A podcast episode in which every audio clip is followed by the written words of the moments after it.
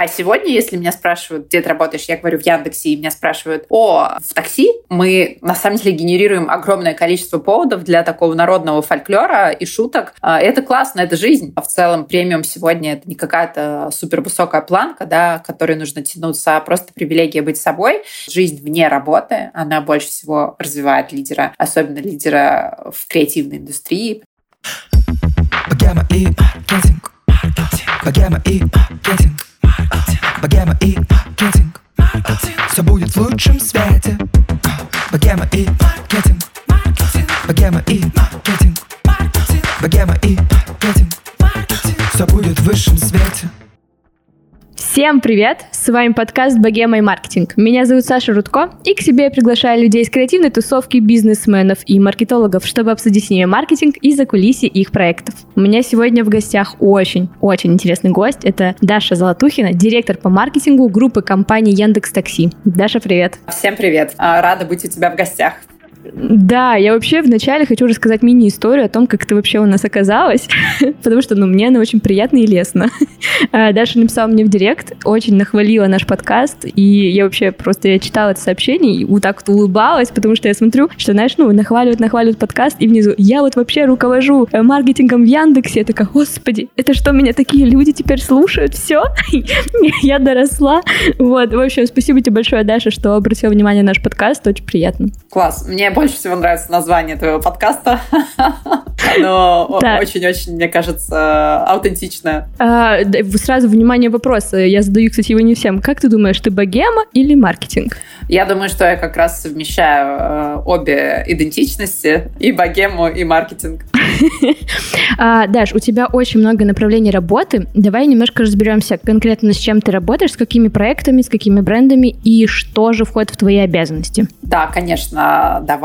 Вообще, что такое группа компаний Яндекс.Такси? Это такой бизнес-юнит внутри Яндекса, в который входит несколько сервисов. Яндекс.Такси, Яндекс.Еда, Яндекс.Лавка, Яндекс.Драйв. И новое направление логистики – это доставка. Доставка вещей, посылок от двери до двери и B2B направление в логистике. В Яндексе я работаю уже достаточно давно, с 2011 года. Но с брендами и вообще в маркетинге уже больше 15 лет. Сегодня я занимаюсь сервисами, которые про офлайн, да, про нашу жизнь в городе. И сегодня Яндекс.Такси, Яндекс.Го работает в 17 странах. Команда насчитывает уже несколько тысяч человек. Ну и маркетинговые подходы, соответственно, тоже кардинально различаются от рынка к рынку в зависимости от задач бизнеса в той или иной стране. В России, вот ты знаешь, мы запустили SuperApp, Яндекс.Го, да, суперприложение. Где-то мы экспериментируем больше с привлечением водителей, где-то мы используем, например, модели, ML-модели, искусственный интеллект для привлечения пользователя, а где-то, как, например, в Африке, мы расклеиваем объявления на столбах для привлечения водителей. То есть, на самом деле, уровень инструментов, он достаточно широкий. И где-то мы работаем со брендами, которые конкурируют с друг другом. Например, в России у нас есть бренд Яндекс.Го и бренд Uber. Да, это, собственно, в одной категории два бренда конкурирующие. Мы делаем коллаборации на стыке технологии и культуры. Ну, в общем, спектр задач очень-очень широкий. И, наверное, поэтому я работаю в Яндексе достаточно давно, потому что контекст все время меняется, постоянно меняется суть работы, ее содержание. Мы все время запускаем какие-то новые сервисы, новые бизнес-модели. Как маркетологи, я и моя команда, мы делаем так, чтобы формировать у людей новые привычки, чтобы растить аудиторию, работать с лояльностью этой аудитории. В целом, если посмотреть на все сервисы нашей экосистемы, экосистемы про офлайн, про город, да, то можно сказать, что это такая огромная социально-логистическая платформа, которая помогает людям экономить время, помогает решать бытовые задачи, и это тоже, на самом деле, в этом смысле работа носит какой-то, в том числе и образовательный, educational характер, да, когда мы мы людей в том числе учим пользоваться разными онлайн-сервисами, чтобы повышать качество жизни, возвращать время,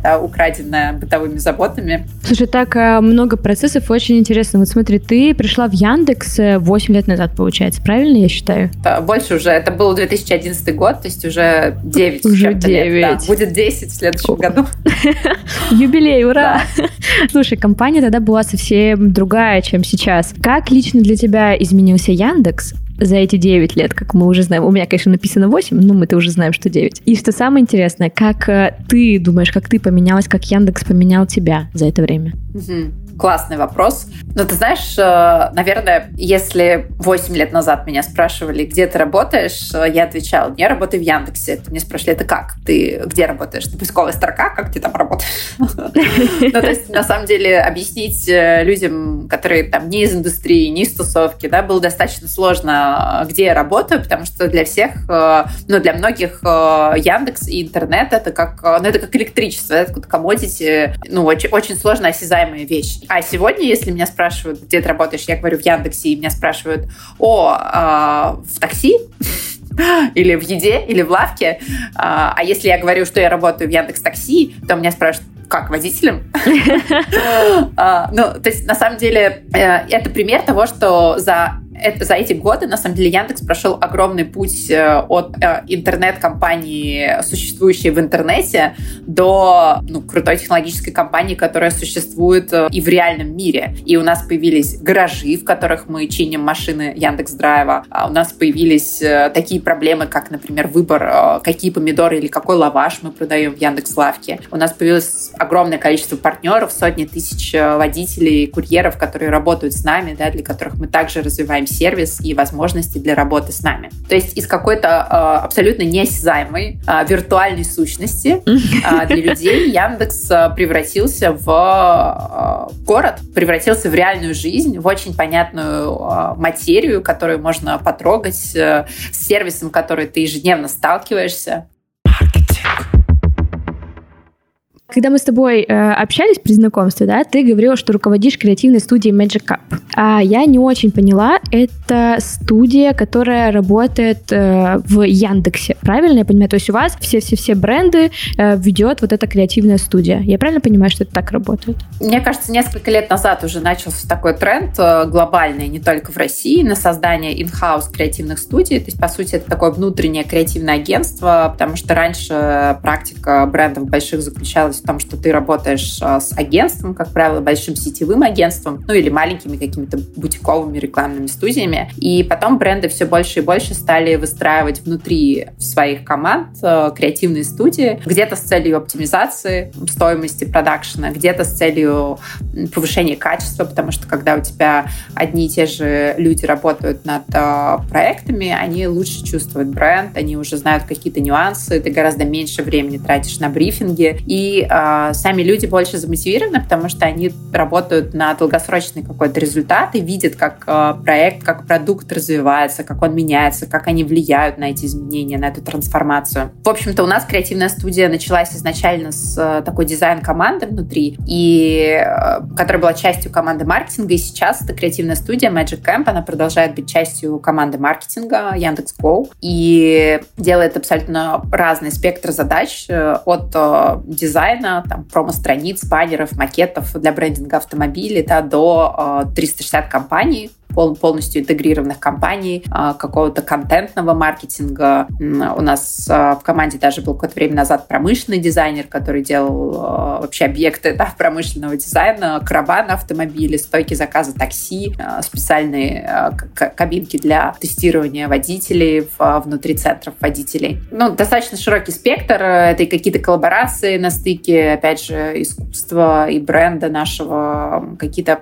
Смотри, у меня возникает такой вопрос еще. Получается, что у каждого бренда, есть своя команда по маркетингу, плюсом есть еще креативная студия, куда, видимо, можно какую-то часть задач отправить. Это как-то в такой схеме работает? Или только все на креативной студии держится? Да, у нас, на самом деле, у каждого сервиса, у Яндекс.Еды, у Яндекс.Лавки, Яндекс.Го, есть своя команда дизайна внутри. А вообще, изначально креативная студия Magic Camp — это студия, которая работала на бренд такси долгое время, но сейчас уже студия делает какие-то задачи иногда и для нашего фудтех направления, и для еды, и для лавки, и для логистики. При этом у команд сервисов тоже есть свои дизайн-команды. Преимущество студии в том, что у нас есть классная экспертиза именно креативного концептинга. Да? То есть дизайн-команды, на самом деле, у нас сильные практически в каждом сервисе, своя сильная команда арт-директоров. Вот. Но преимущество Magic Camp в том, что у нас есть классная команда именно креаторов, ребят, которые пишут сценарии, копирайтеров. И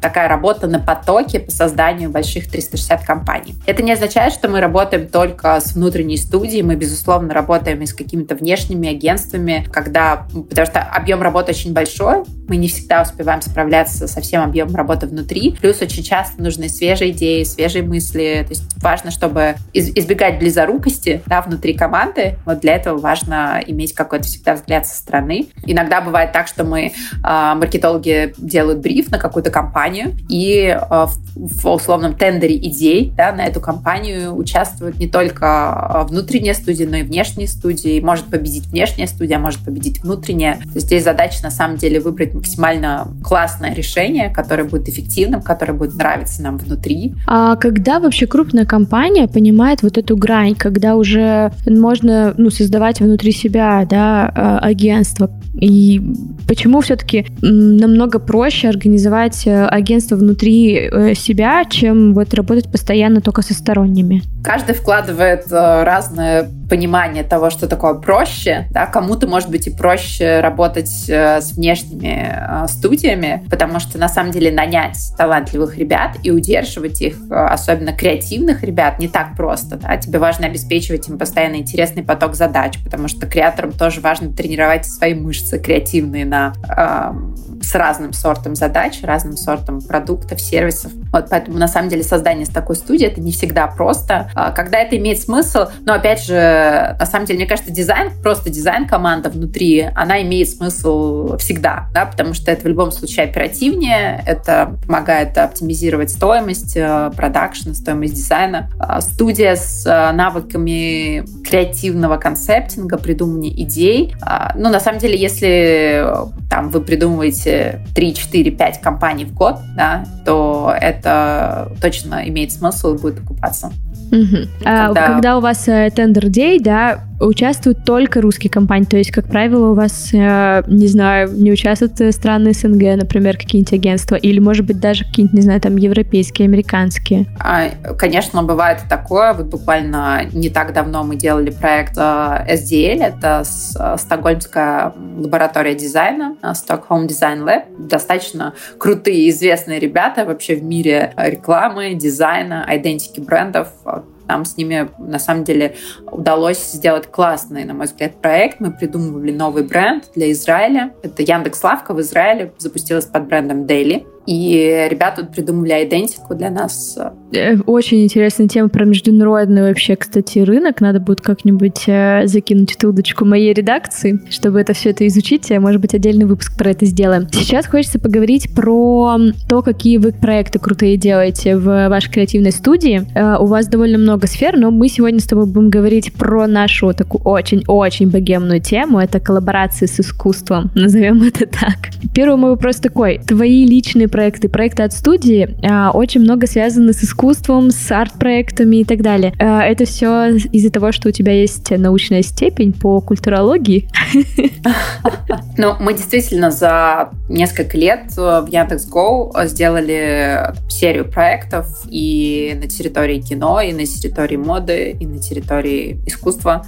Я бы не сказала, что такие проекты преобладают. То есть, безусловно, мы гораздо больше, на самом деле, делаем таких больше мейнстрим компаний, да, массовых компаний, больших рекламных коммуникаций. Мы делаем много проектов, например, в частности, пиар-проектов на территории социальной ответственности. Например, работаем со слабослышащими, водителями, курьерами. То есть я бы не сказала, что эти проекты преобладают, но действительно есть несколько ярких кейсов, которые мы успели сделать. Почему мы это делаем? На самом деле тут ответ у меня простой. Я считаю, что если ты бренд номер 1, мы таковым себя считаем. Если ты лидер и трендсеттер, тебе важно быть трендсеттером во всем, не только в продуктовом дизайне, не только в маркетинге, но и на территории поп-культуры, да, на территории моды. И в этом смысле мы стараемся там, где это уместно, там, где это отвечает задачам наших продуктов, сервисов, брендов, стараемся искать такие территории, которые помогут нам донести нужные нам сообщения. Давай вот немножко более детально, возможно, разберем этот вопрос вообще, почему и зачем такие бренды, как Яндекс, да, и многие другие идут в арт-сферу, да, то есть изначально это же не про коммерцию, не про что-то такое, а как бы бренды, искусство в результате смешиваются, получается такое что-то и полезное, и коммерческое, и интересное, и еще что-то, и вот хочется разобраться вообще с какими задачами там, да, идут бренды к искусству, и что вы в итоге решаете через это все. Прежде всего, это то, что людям интересно, и это то, что на самом деле делает твою рекламу в том числе более гуманной, не скучной, да, потому что если ты постоянно говоришь только «купи-купи», наверное, такой очень очевидный момент, всем достаточно понятный. Дальше я бы смотрела в разрезе каких-то индивидуальных кейсов и задач, которые мы решаем. То есть, например, когда мы решали задачу безопасности, есть такая проблема у нас в стране, что люди не пристегиваются в автомобиле, и мы хотели сделать, на самом деле, привлечь внимание к этой проблеме. То есть, по сути, это такая социальная реклама, но мы очень не хотели, чтобы эта социальная реклама работала с чувством вины. То, что мы видим обычно на улицах города, на билбордах социальной рекламы. Это была одна из задач. Вторая задача, которую мы в целом преследуем как бренд, потому что у нас есть премиальный сервис Ultima, сервис премиальных поездок. Это работа с модной тусовкой, с богемой, с инфлюенсерами, с креативным классом, который помогает нам продвигать ценности премиального сервиса. И у нас родилась идея, которая, в принципе, отвечала обеим задачам. Это коллаборация с модным архитектором, дизайнером Гарри Нуриевым на стыке, собственно, моды, безопасности и, в общем-то, задачей продвижения бренда. Мы сделали коллекцию одежды из ремней безопасности, собственно, руководствуясь тем самым инсайтом, что люди не хотят носить ремни безопасности в машине, а давайте попробуем сделать так, чтобы этот объект стал желанным. Давайте, что может быть желание, да, чем мода, чем какие-то классные дизайнерские вещи, да, какие-то интересные креативные вещи, и которые ты хотел бы на себе носить. И так родилась идея, потом пришла мысль воплотить эту идею вместе с Гарри, мы предложили ему такой концепт, он заинтересовался, и дальше уже как-то в потоке родилась очень классная, на мой взгляд, коллаборация. Это одна история, да? Другая история, например, недавно мы делали проект с Ultima и Coffee Mania. Это коллекция стаканчиков Coffee Mania. Серия, на самом деле, коллаборации с молодыми художниками. Это более прямолинейная история про рекламу бренда, да, когда твой бренд появляется на супер инстаграмабл носителе, да, на стаканчике. Стаканчик действительно, мне кажется, такая часть вообще городской культуры, городского образа жизни, кофе с собой. И мы подумали, как нам дистрибутировать наш бренд на этих стаканчиках. Давайте сделаем это как-то не скучно, так, чтобы это было полезно, интересно людям. И придумали проект с молодыми художниками, который, в общем-то, на самом деле популяризирует молодое искусство. Стрит-арт, он уже может появляться не только в виде граффити на зданиях, но и в виде арта на стаканчиках. Ну, кстати, очень красивые стаканчики были. Я видела... Да, они классные, они приятные, и, согласись, это формирует гораздо более лояльное отношение и доверие к бренду, да, нежели просто брендированный стаканчик с логотипом. В общем, здесь супер понятная задача, да, и история получилась достаточно массовая в рамках масштаба сервиса Ultima, в рамках Москвы, заметная. Дорогие слушатели, все ссылочки на эти кейсы мы прикрепим в описании выпуска, либо в нашем телеграм-канале, поэтому, если что, не переживайте, вы все сможете тоже посмотреть и полюбоваться этими стаканчиками. Там довольно интересная анимация еще просто нарисована в социальных сетях. Я, кстати, пока готовилась к нашей с тобой беседе, я на VC нашла комментарий к статье про эту коллекцию, и там был очень забавный мем. Я решила показать тебе этот творчество народное. Сейчас я тебе перешлю его в Телеграме, чтобы ты на него посмотрела. И мне просто интересно вообще, как вы в целом относитесь к такому народному творчеству, вот. Если так не будет выглядеть водителя, такси может за мной не приезжать. Мне показалось, что это довольно забавно.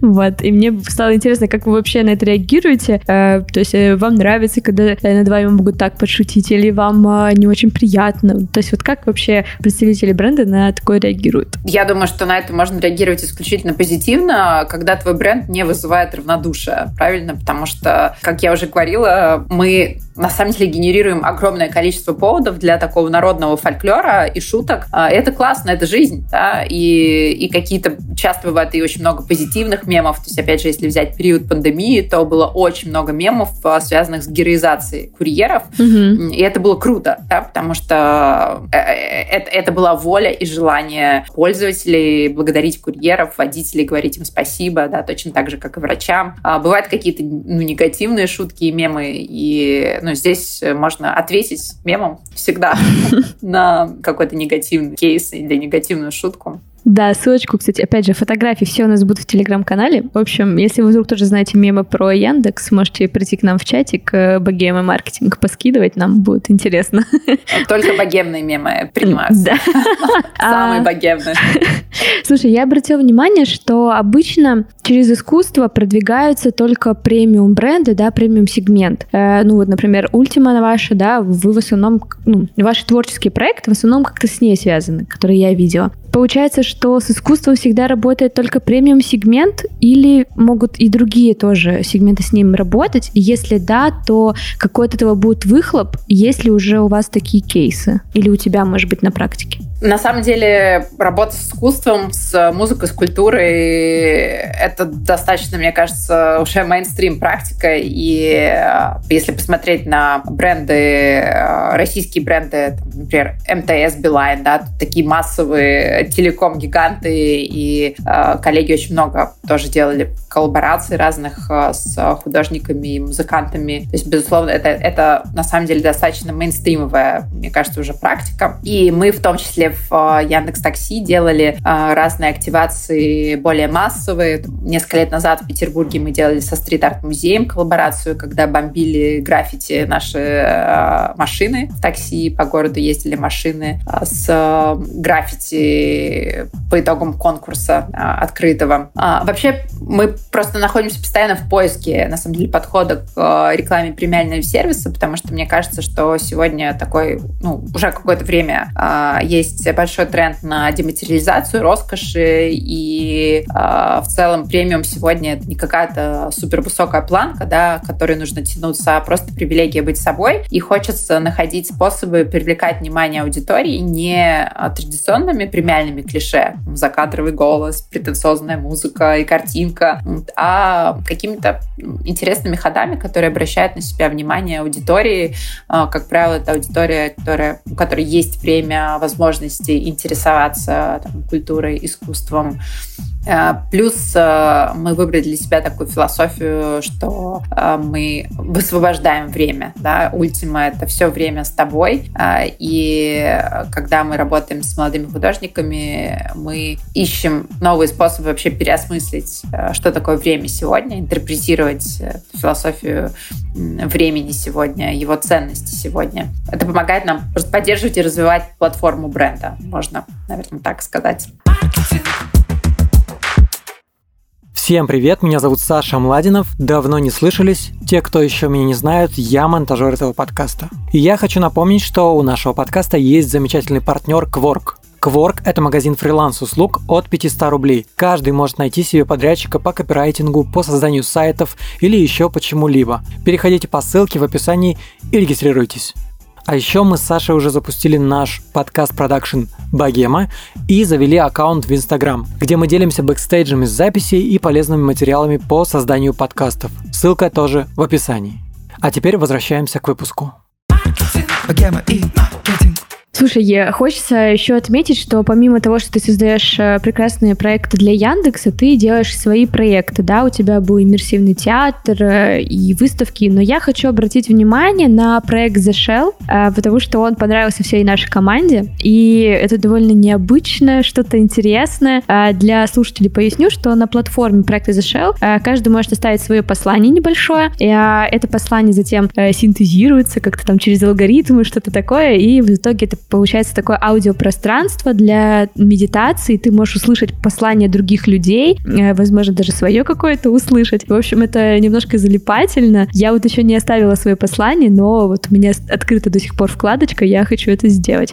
Расскажи, пожалуйста, поподробнее вообще про этот проект, почему вам захотелось срочно весь мир успокоить таким образом, и вообще, в принципе, что для тебя сейчас этот проект? Ты знаешь, на самом деле он сложился достаточно стихийно, то есть, ну, я постоянно нахожусь в каком-то творческом поиске, творческом именно в, ну, хрестоматийном смысле этого слова, да, потому что моя работа достаточно креативная и творческая в Яндексе, но мне нравится что-то создавать, придумывать именно на территории, ну, личные какие-то высказывания, да, делать как художник, назовем это так. И меня все это время пандемии, на самом деле, не покидало такое чувство неопределенности и чувство вообще потери какого-то привычного космополитизма. Ну, мы много путешествовали, да, ходили в музеи в Нью-Йорке, в Лондоне, не знаю, в Стокгольме.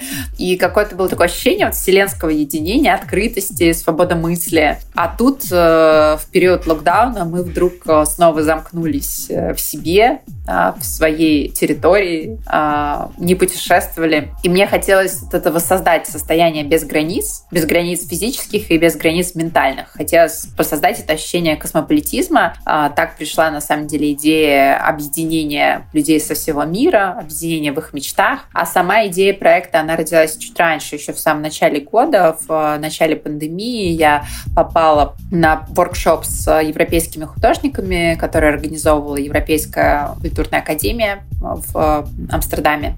Воркшоп был онлайн. Академия из Амстердама.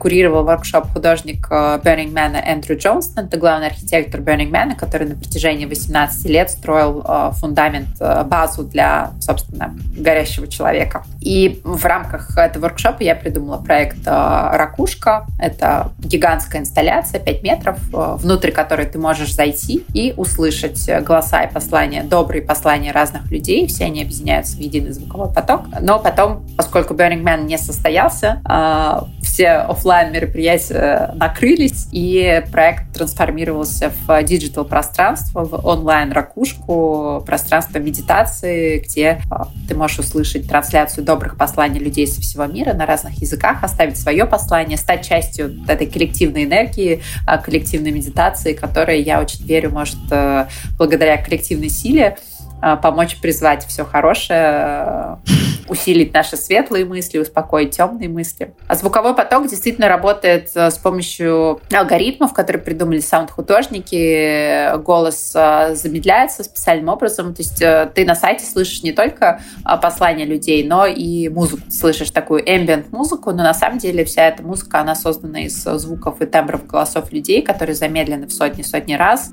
И этот прием, на самом деле, взят из практики deep listening, практик глубокого слушания композитора позднего авангарда американских, позволяет замедлиться, остановиться. Да, на самом деле, правда, я даже сегодня, когда, ну, просматривала проекты перед записью, я опять залила на сайт. Во-первых, там красивая еще анимация такая движущаяся. Вот, да, и... да, это на самом деле моя коллега Маша Бришар, директор проекта, и Володя Шипилов, очень-очень классный 3D-дизайнер, художник, с которым я познакомилась в проекте. Графика действительно залипательная. Слушай, вот у меня еще такой сейчас возник вопрос к тебе. Ты очень много и восторженно говоришь про Яндекс, ты очень при этом же восторженно рассказываешь про свои проекты. И как вообще... Вот два вопроса даже так. Во-первых, как тебе удается это совмещать, да, потому что, ну, по сути, там большие задачи, свои проекты отнимают очень много времени, по себе знаю. И при этом почему у тебя не возникает желание выбрать что-то одно? То есть, например, только Яндекс или, например, только свои проекты. Как-то вот такой меня интересует моментик. Ну, наверное, потому что я люблю это все вместе. Опять же, про свои проекты я уже оговорилась о том, что они случаются как-то стихийно. На самом деле и проект с спектаклем «Черный русский», да, иммерсивный спектакль, который был, конечно, гораздо более сложным и сильно больше отнимающим время проектом, чем проект с ракушкой. Но эти проекты, они как-то просто стихийно, понимаешь, входили в мою жизнь и случались. То есть вот оно как-то, идея появляется, она начинает закручиваться, и ты уже дальше не можешь это остановить, потому что уже есть люди, вовлеченные в проект, у тебя уже какая-то ответственность появляется. Но прежде всего мне нравится это делать, мне нравится развиваться с разных ракурсов, развивать себя как личность. И меня часто спрашивают, можешь подсказать какой-нибудь лайфхак, секрет успешного креативного лидерства или вообще в целом лидерства. И я всегда говорю о том, что на самом деле я считаю, что жизнь вне работы, она больше всего развивает лидера, особенно лидера в креативной индустрии, потому что важно иметь высокую насмотренность, да, понимать, что происходит в науке, в технологиях, в культуре, в искусстве. И это помогает придумать идеи, это помогает тебе создавать образы, метафоры, придумывать мифологию для сервисов, для брендов, для каких-то компаний рекламных. Поэтому вот эта жизнь вне работы, она очень круто формирует как насмотренность, так и эмоциональный интеллект, дружба, материнство. Да? Как бы все жизненные аспекты, они, собственно, прокачивают в том числе лидерские навыки. Мне очень нравится твоя мысль, я прям поддерживаю ее полностью. Я вообще считаю, что любому человеку, который занимается там, да, ну, понятное дело, что с креативностью, да, вообще даже если ты таргетолог или ты, не знаю, контекстолог, всем нужна эрудиция, всем нужно увлекаться, ну, множеством сфер. Ну, хотя бы 3 выбрать, ладно, за которыми ты следишь, и, ну, потому что идей тогда вообще, их же действительно становится очень-очень много. У нас были выпуски там про креативность, там с Вити, Вит и так далее, и всегда спрашиваешь, блин, а можно вообще стать креативным или нет? И все говорят, просто читайте, смотрите, общайтесь со всеми, вот, и будете креативными. И мне кажется, это правда так и работает. Конечно, да. Все будет в высшем свете. Даш, в завершении нашего разговора я тебя прошу рассказать домашнее задание для наших слушателей. Мы с тобой когда списывались, ты там что-то очень прикольное и интересное задумала для наших слушателей, поэтому расскажи, пожалуйста, про это задание. На самом деле очень простая идея у меня появилась, простого задания: вспомнить свой какой-то самый яркий проект. Не обязательно он должен быть успешным, он просто яркий проект из своей профессиональной деятельности. Это поможет, на самом деле, всем нам порефлексировать и вместе с этим проектом выписать 5 главных вещей, которые получились круто и которые вы бы в следующий раз повторили, делая очередной какой-то проект, и 5 вещей, которые вы никогда не стали бы больше делать. Вообще это называется техника вскрытия, когда приходится уравновешивать негативное с позитивным. Угу. И такую технику классно использовать в работе с командой, в работе с людьми, когда даешь какую-то обратную связь, особенно когда ты хочешь негативное сказать, что тебе не нравится, надо обязательно что-то поправить. Вот, поэтому можно предложить такой формат, чтобы твой игрок в команде, да, твой сотрудник мог сам сформулировать 3 или 5 главных вещей классных, которые повторишь, и 3-5, которые не повторишь. А так гораздо проще быть искренним, не обижаться, не реагировать агрессивно на обратную связь. Ну, а чтобы такую технику усвоить для работы с командой, да, нужно это упражнение проделывать самим собой. Поэтому, собственно, предлагаю всем это про такой проект вспомнить, да, и с самим собой такое упражнение проделать. Блин, на самом деле это действительно интересно. Я знаю, знаешь, техники анализа из разряда плюс-минус, там, да, минус плюс-плюс, когда надо что-то доработать, а это уже какая-то еще одна классификация анализа. Даже мне самой, ну, интересно пару своих проектиков так разобрать. Так что, дорогие слушатели, обязательно выполняйте домашнее задание. А все остальные домашние задания можете найти у нас в Телеграм-канале. Даш, спасибо тебе большое за беседу, за задание и за твои проекты чудесные, потому что они действительно очень интересные, красивые и вообще вдохновляющие. Вот. Класс, спасибо тебе за беседу, за интересный вечер, за классным разговором. Да, вечер, правда, хороший. Всем желаю вдохновения, классных проектов, Да, и слушать богемы маркетинг, ты еще хотела сказать, обязательно. Конечно, да, обязательно слушать богемы маркетинг, быть экспертами в маркетинге и богемы с точки зрения вообще свободы мысли и какой-то ментальной раскованности. Это помогает создавать, помогает быть креативными. Ну и, конечно, всех с наступающим Новым годом. Не знаю, как наш подкаст выйдет до или после. Уже наступит Новый год. Уже с наступившим можешь поздравить. Да, тогда всех поздравляю с наступившим Новым годом.